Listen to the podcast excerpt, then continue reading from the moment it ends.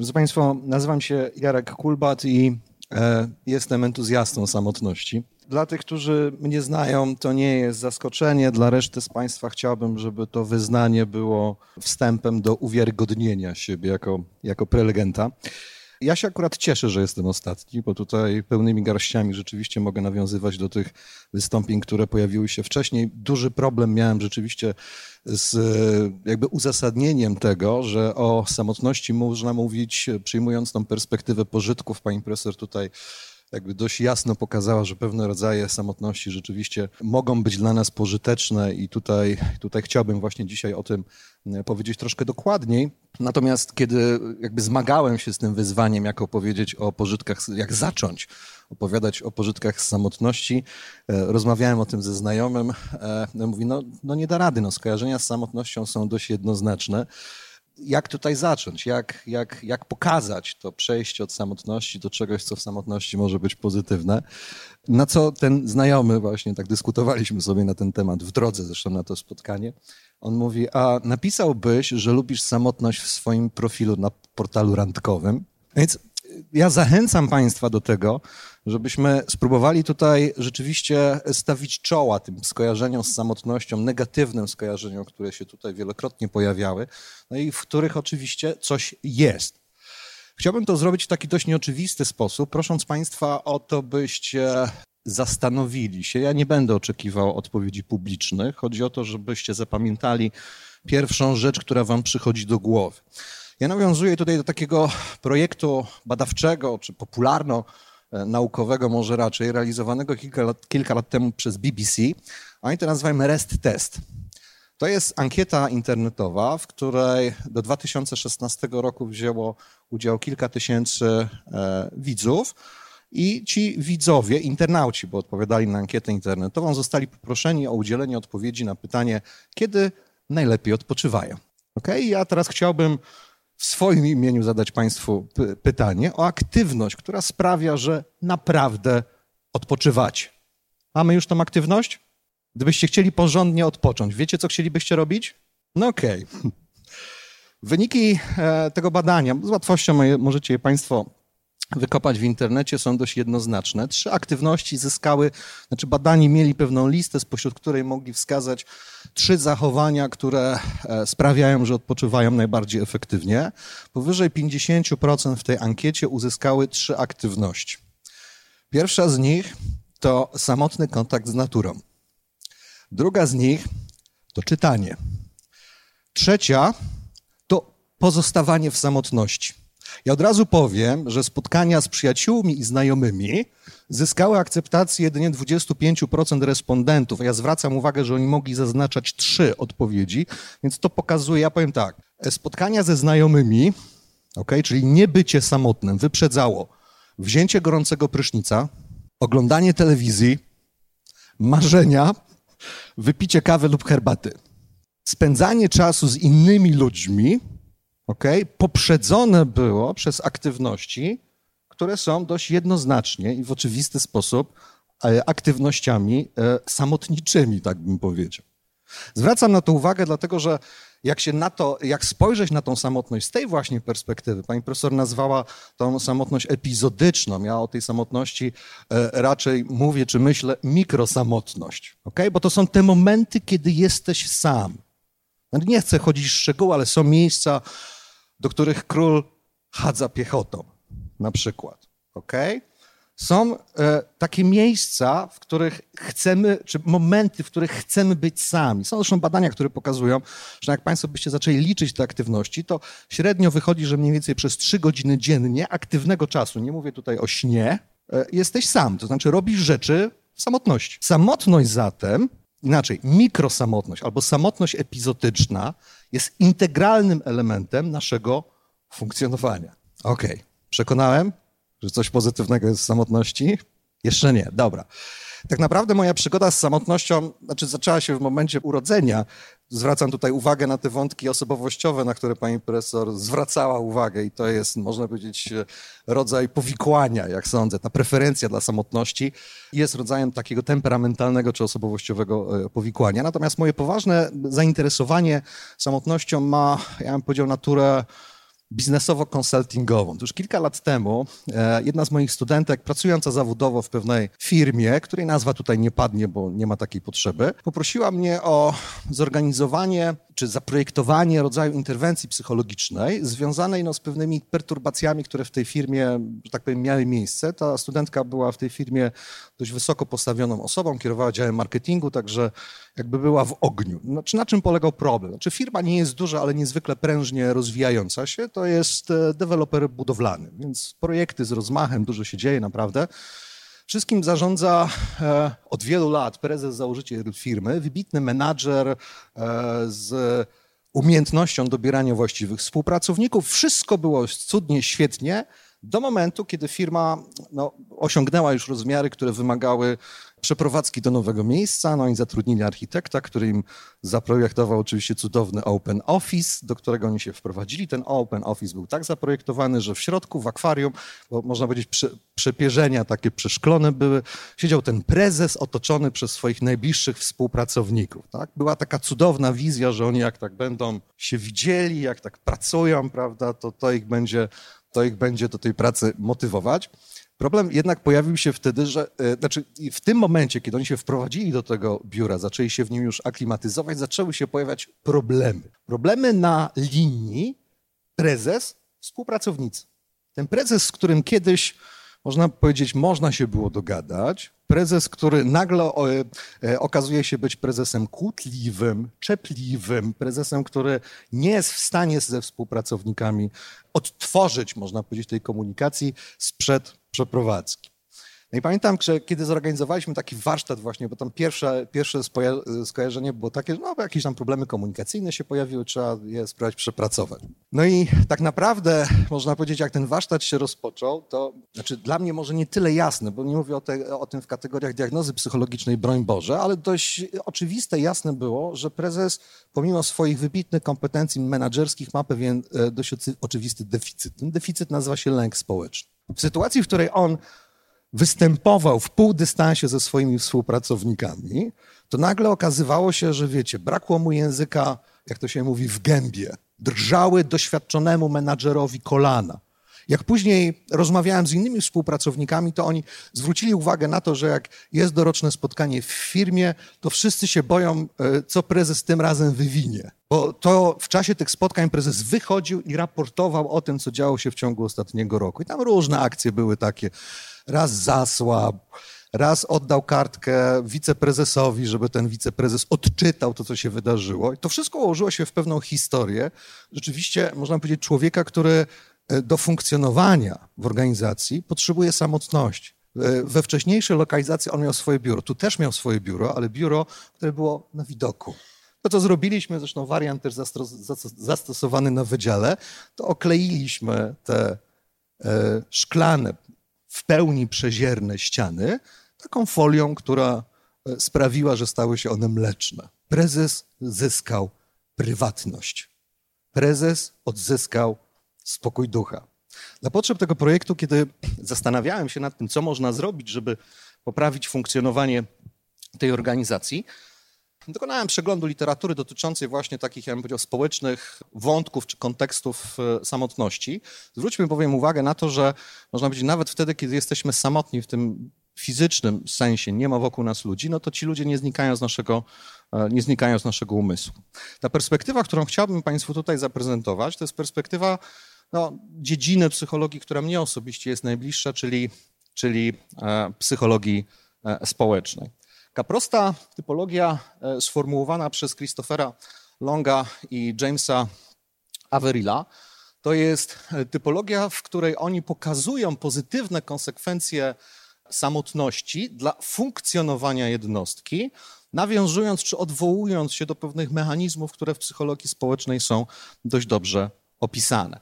Tych e, sześć implikacji, które tutaj omówimy, ta kolejność nie jest kolejnością przypadkową. Znaczy w związku z tym, że można powiedzieć pewne korzyści, które dzięki byciu samotnym zyskujemy, sprawiają, że możliwe są kolejne korzyści. Okay? Pierwsza z nich no to, to wyciszenie. Chodzi tutaj najogólniej rzecz ujmując, Sławek o tym opowiadał, o redukcję nadmiaru informacji. Okay? Tutaj chodzi o, czy Sławek mówił o, o bitach, ja będę mówił raczej o ludziach. Inni ludzie wokół nas są źródłem stymulacji. Powodów, dla których porusza nas obecność innych ludzi. Zresztą zjawisko w psychologii no, dość dobrze opisane, jeszcze o nim będę mówił e, nieco później. Jest przynajmniej kilka. Znaczy, można tutaj wskazać e, na perspektywę no, socjobiologiczną. Robert Zając, wybitny amerykański psycholog, zwraca uwagę na to, zresztą to też dzisiaj o tym było mowa, człowiek jest istotą społeczną. Bycie istotą społeczną wymaga koordynowania swoich działań z innymi istotami społecznymi. Dlaczego? No bo żyjemy w pewnych grupach. Możecie się o tym łatwo przekonać za chwilę, jak będziecie w grupie wychodzić, jak będziecie efektywnie próbowali opuścić salę. Ok? Więc trzeba koordynować działania. Obecność innych ludzi wymusza na nas konieczność monitorowania aktywności innych. Państwo się do mnie miło uśmiechacie, twarze rozluźnione, choć pora późna. Nie widzę na waszych twarzach przerażenia. Gdybym je zobaczył, to mógłbym podejrzewać, że albo ze mną coś jest nie tak, albo za mną coś się dzieje. Rozumiecie? Wasze zachowanie jest dla mnie wskazówką odnośnie tego, jak powinienem się zachowywać według zająca. Robert Baron z kolei, inny amerykański psycholog, zwraca uwagę na to, że obecność innych ludzi jest źródłem stymulacji o charakterze dystraktora. Jakbyście Państwo stanęli na moim miejscu, to byście zobaczyli mnóstwo źródeł bodźcowych. Pan się uśmiecha, pani e, poruszyła ręką, to wszystko jest stymulacja. Stymulacja. To znaczy, ja, będąc skupionym na tym, co chcę powiedzieć, jednocześnie muszę e, kontrolować te wszystkie bodźce, które rozpraszają moją uwagę. Jeżeli Państwo znaleźliście kiedyś w takiej sytuacji, w której musicie być na czymś skupieni i coś innego rozprasza Waszą uwagę, to dobrze wiecie, że to jest niezwykle męczące. To jest niezwykle męczące.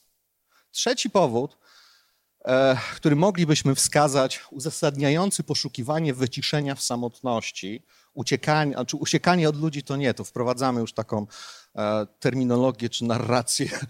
Nie, nie, nie uciekamy. E, trzymania się może od ludzi na pewną odległość. Sformułowana, hipoteza sformułowana przez Nikolasa Cottrella to jest lęk przed oceną. Czasem w literaturze opisuje się ten efekt, to jest być może mniej naukowa, ale bardziej spektakularna nazwa. Nazywa się to Spotlight Effect.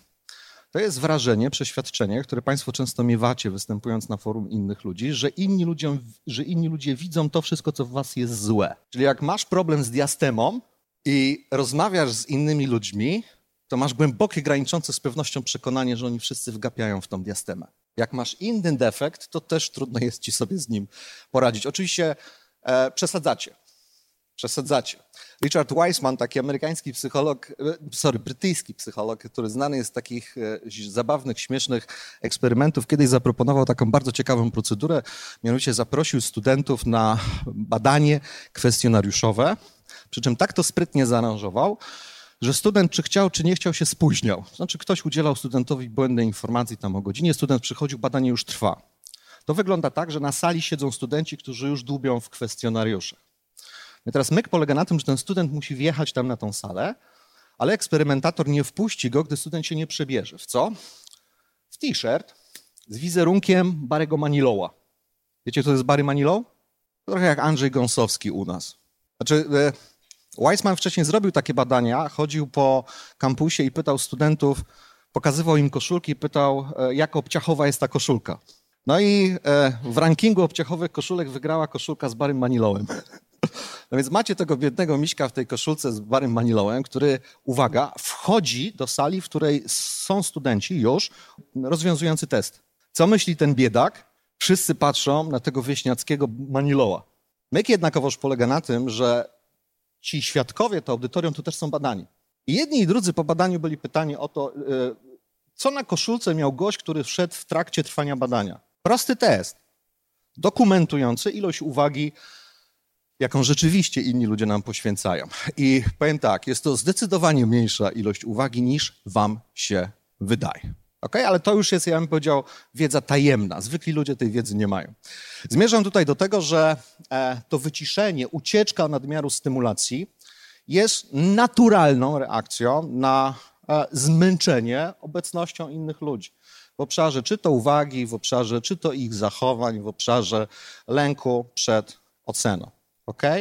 E, można, jak, jak ktoś ci życzy spokoju ducha, no to można stawiać dolary przeciwko orzechom, że ten spokój ducha znajdziesz wtedy, kiedy będziesz z dala od innych ludzi.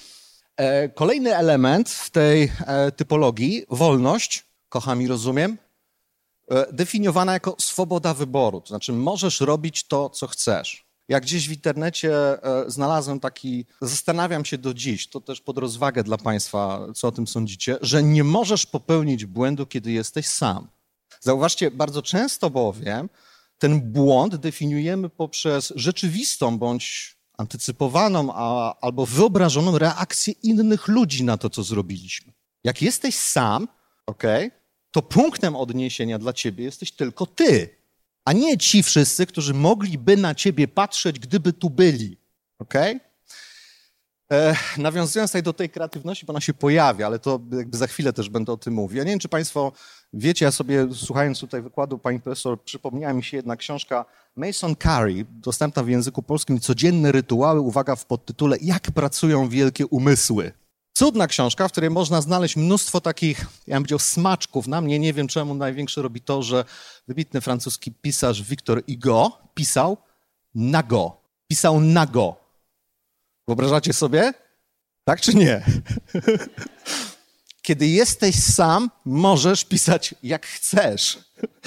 ok? Masz wolność. I teraz, jeżeli masz zasoby, które, że tak powiem, e, mogą być wykorzystane do tego, żeby wybierać aktywność, która ci pasuje, tak? Są pewne rzeczy, których nie zrobimy przy innych ludziach, ok? To to jest właśnie Kolejna korzyść z samotności. Wolność, swoboda wyboru. Jeśli doświadczasz ograniczenia swobody wyboru w życiu społecznym, to samotność to jest ten czas, kiedy możesz to poczucie kontroli odzyskać. Kreatywność, e, ja tu nie będę mówił o tej kreatywności przez duże K, bo w tej klasyfikacji zresztą e, Longa i Averilla oni rozróżniają Kreatywność i rozwiązywanie problemów. Znaczy, nie wiem, jakie Państwo macie doświadczenia w rozwiązywaniu problemów, natomiast myk polega na tym, że im trudniejszy problem, tym bardziej przeszkadzają inni ludzie. Można by zacytować Pabla Picassa, który powiedział, że wartościowe rzeczy mogą powstać tylko w samotności. Chodzi tutaj, zauważcie Państwo, to nie jest magia. Chodzi o to, że możesz się skupić, możesz się skoncentrować, możesz się wyciszyć na rozwiązywaniu problemu. Jeżeli jesteś pisarzem, poetą, kompozytorem, tworzysz. Jeżeli jesteś zwykłym człowiekiem, rozwiązujesz problemy życiowe. Stawiasz czoła dylematom. W samotności. Wtedy twój potencjał, w psychologii e, społecznej funkcjonuje, e, czy jakby opisuje się pewne zjawisko określane mianem facylitacji społecznej. Czyli obecność innych ludzi, uwaga, zwiększa, poprawia poziom wykonania zadań, ale uwaga, prostych. Czyli jeżeli robisz prostą rzecz, pedałujesz, albo biegasz, to tłumy e, na trybunach dodadzą ci skrzydeł. Jeżeli jesteś arcymistrzem szachowym, który walczy o mistrzostwo, to tłumy będą ci przeszkadzać. Kolejny element bliskość. No, paradoksalnie w pewnym sensie, jak samotność, mikrosamotność, czy też samotność epizodyczna tą bliskość może zwiększać. W końcu mądrość ludowa e, głosi, że co z oczu to z serca, okay? albo czego oczy nie widzą, tego sercu nie żal. Spoko, tylko radzą sobie ze samot z samotnością tylko ci, e, albo inaczej, szczególnie dobrze radzą sobie z samotnością ci, którzy nie są osamotnieni, na co tutaj zwracaliśmy uwagę. To znaczy, jeżeli masz poczucie, że funkcjonujesz w bezpiecznym związku, relacji, nie mówimy tutaj o relacji koniecznie, prawda, z, e, e, o relacji romantycznej, to mogą być przyjaźnie czy znajomości, to samotność nie stanowi problemu. Przeciwnie, w tej samotności możesz docenić, jak cenna jest obecność tej drugiej osoby. Kolejny element duchowość. Ja nie znam się za bardzo na duchowości, ale zwróćcie Państwo uwagę, kiedy wielcy ludzie chcą podjąć ważną decyzję, często udają się w miejsce odosobnienia. Buddha medytuje pod drzewem. Jezus udaje się na 40 dni na pustynię.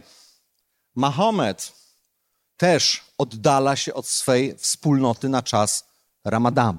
E, chodzi tutaj o to, by w tym odosobnieniu, znaczy w warunkach deprywacji społecznej, a często i sensorycznej, doświadczyć, można powiedzieć, szczególnych rzeczy. Czy to będą objawienia religijne, czy też odkrycie na przykład sensu życia, to już jest kwestia, można powiedzieć, indywidualna. Natomiast samotności te objawienia się pojawiają. W samotności e, raczej niż wśród ludzi należy ich oczekiwać. Wreszcie ostatni element.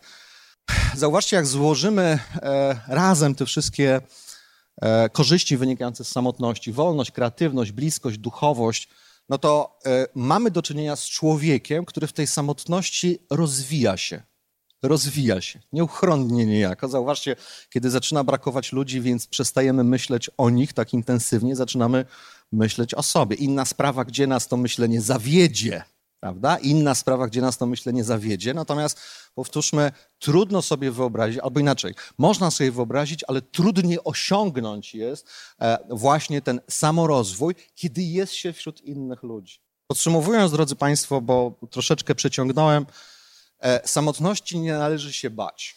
Samotność, e, samotność należy oswoić i do maksimum wykorzystać możliwości, jakie ona stwarza. Na koniec niech będzie cytat z Tadeusza Konwickiego.